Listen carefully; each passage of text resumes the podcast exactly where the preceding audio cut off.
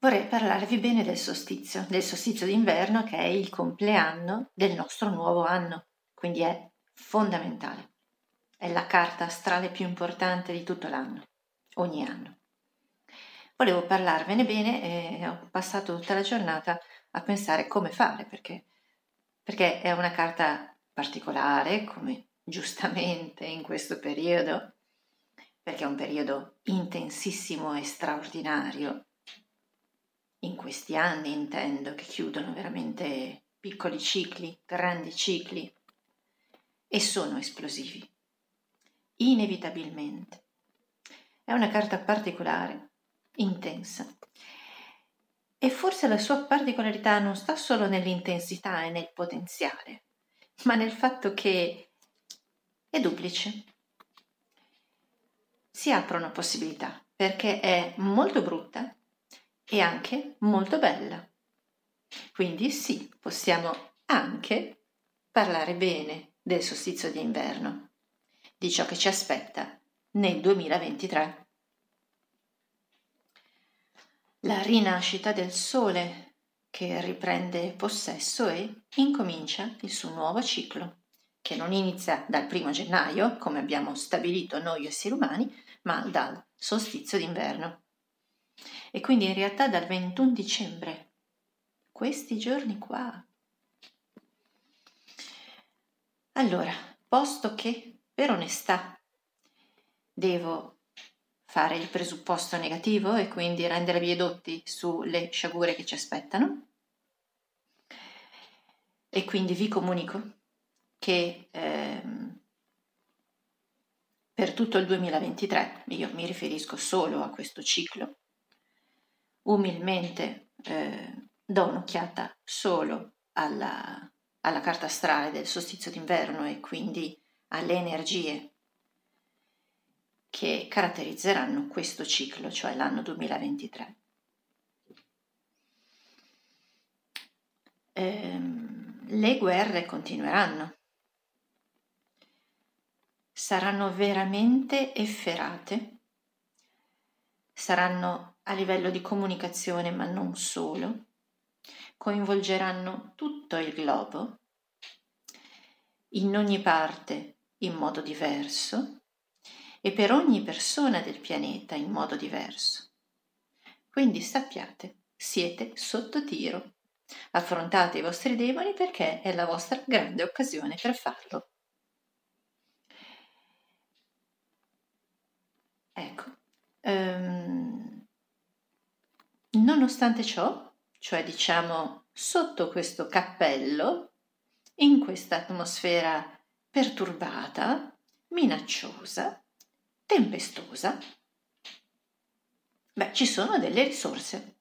Ci sono delle risorse perché ehm, ci sono anche dei buoni pianeti, e decisamente buoni, eh? ehm, Venere e Mercurio sono buoni, Saturno è ottimo, Giove è molto buono.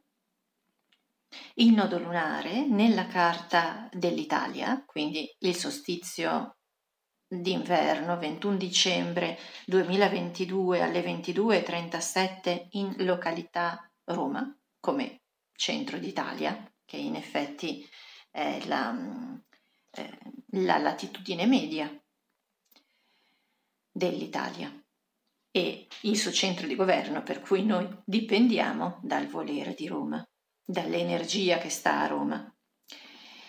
E, ehm, e quindi nella Carta di Roma abbiamo effettivamente un cielo particolarmente tempestoso e minaccioso.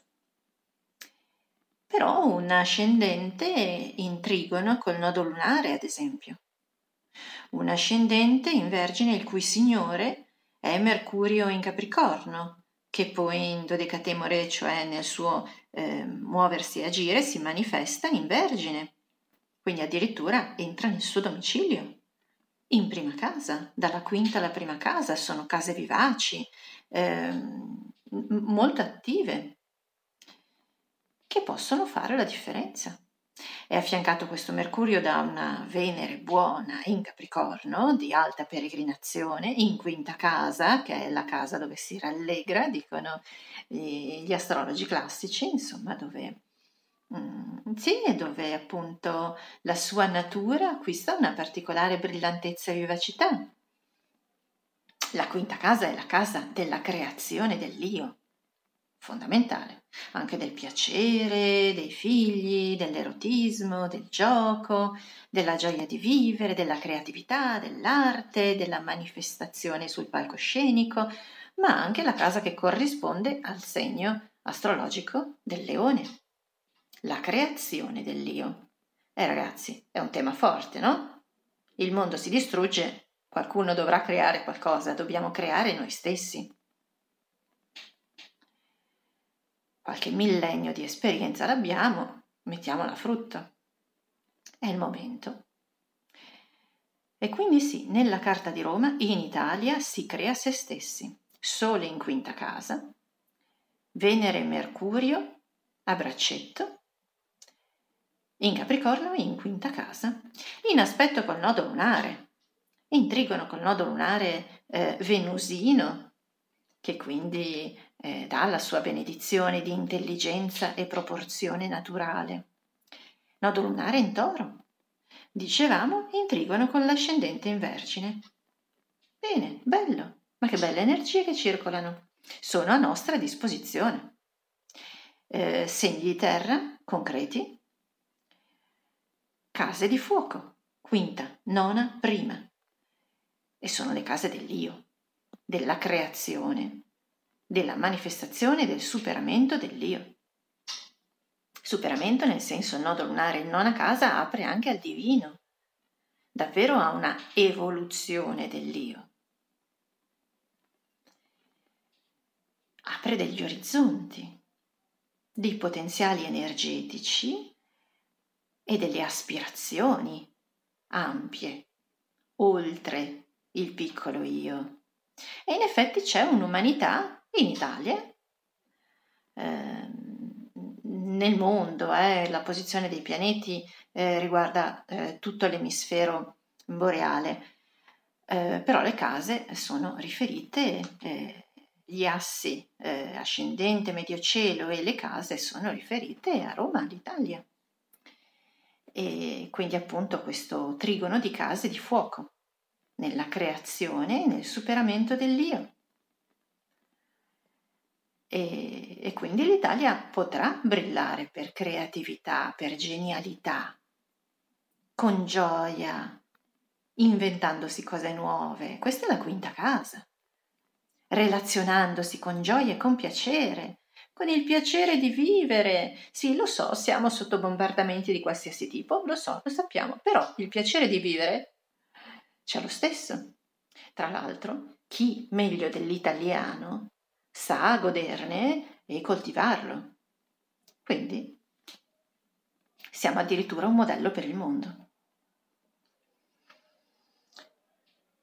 Uh, beh, uh, direi che vale la pena di considerare anche Giove, che in quest'ultimo anno ha stazionato nei pesci perché cercava disperatamente, c'era questo portale di energia eh, attraverso Giove che cercava di illuminarci con le più, le più fini energie celesti che appunto eh, irroravano il nostro spirito e le nostre anime se noi eravamo in loro richiesta, se noi eravamo disponibili e desiderosi.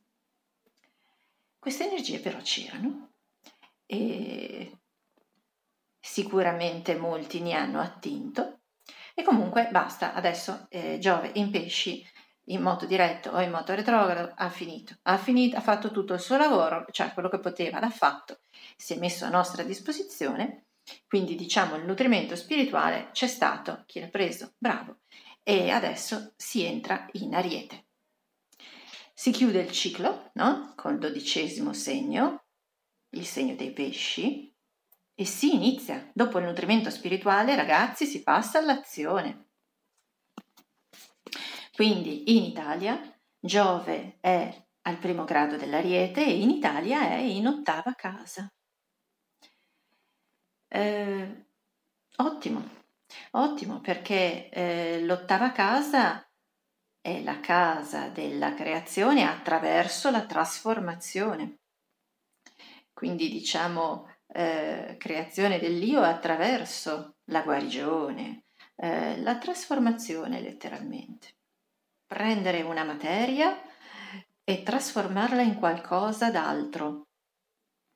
Liberarsi eh, da vizi, da blocchi, da eh, ottusità, da pesantezze, da circoli viziosi, dipendenze, tutto quello che potete vedere in voi e che vi dà fastidio. E, ehm, e quindi assolutamente eh, Giove in Ariete con tutto il suo slancio, perché comunque è una posizione eh, dove queste energie gioviniane eh, si espandono con grande eh, impeto, entusiasmo, intensità, azione, magari un po' squilibrato. Ecco, eh, l'ariete non è il domicilio, non è l'esaltazione del pianeta Giove. Eh, quindi ci possono essere delle distonie, ma c'è grande energia, grande positività proprio nel fare, proprio nell'esprimersi in contesto di trasformazione. Quindi eh, anche qui ci si può divertire. Tra l'altro il monomero, eh, cioè diciamo la rappresentazione visiva eh, che gli antichi, gli egizi addirittura associavano a eh, ciascun grado dello zodiaco, nel primo grado dell'ariete dove sta Giove, è una donna che si guarda allo specchio. e, ehm, e quindi appunto si tratta del, del primo grado dell'ariete, ecco.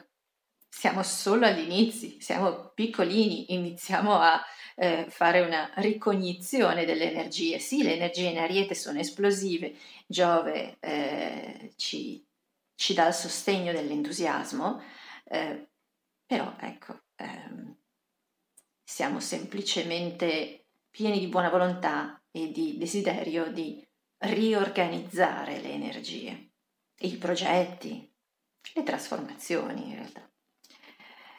E quindi ci guardiamo allo specchio. Il monomero di Mercurio al 20 del Capricorno è scimmia che si guarda allo specchio. Ebbene, eh, mi sembra più che giusto. Ehm,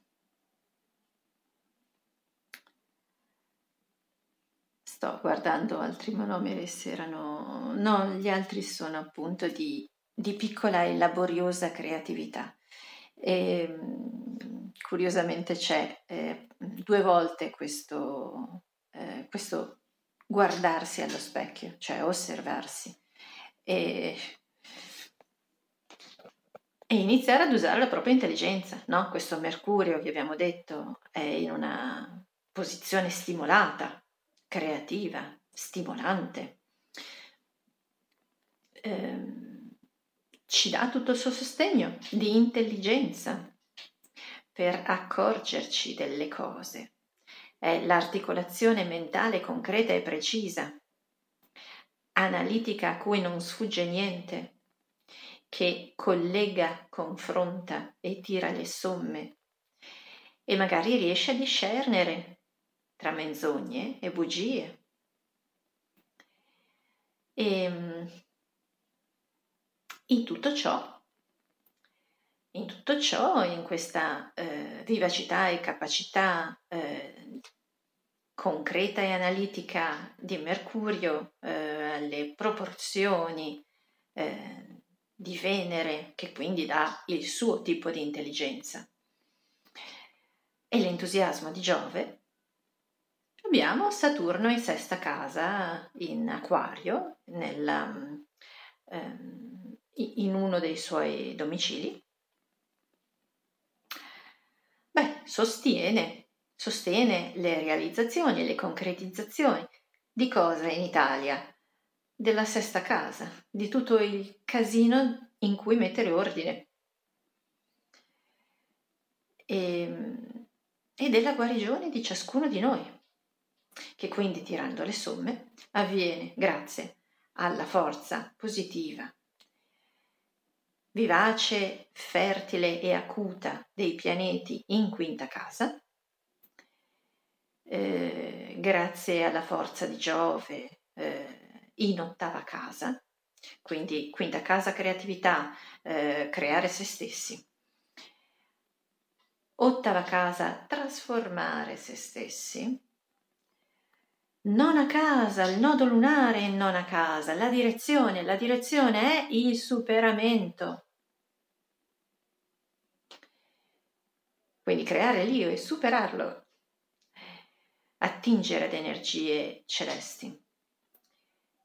Attraverso il toro, eh? questo nodo lunare è in toro, quindi attraverso la perfezione venusina, quindi proporzionata, armoniosa,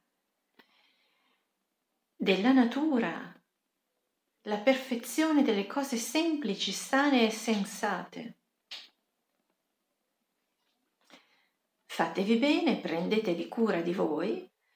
Saturno stimola e sostiene la sesta casa, che è proprio la casa della guarigione, del mettere in ordine tutti i casini che ci sono, perché è un periodo un po' così.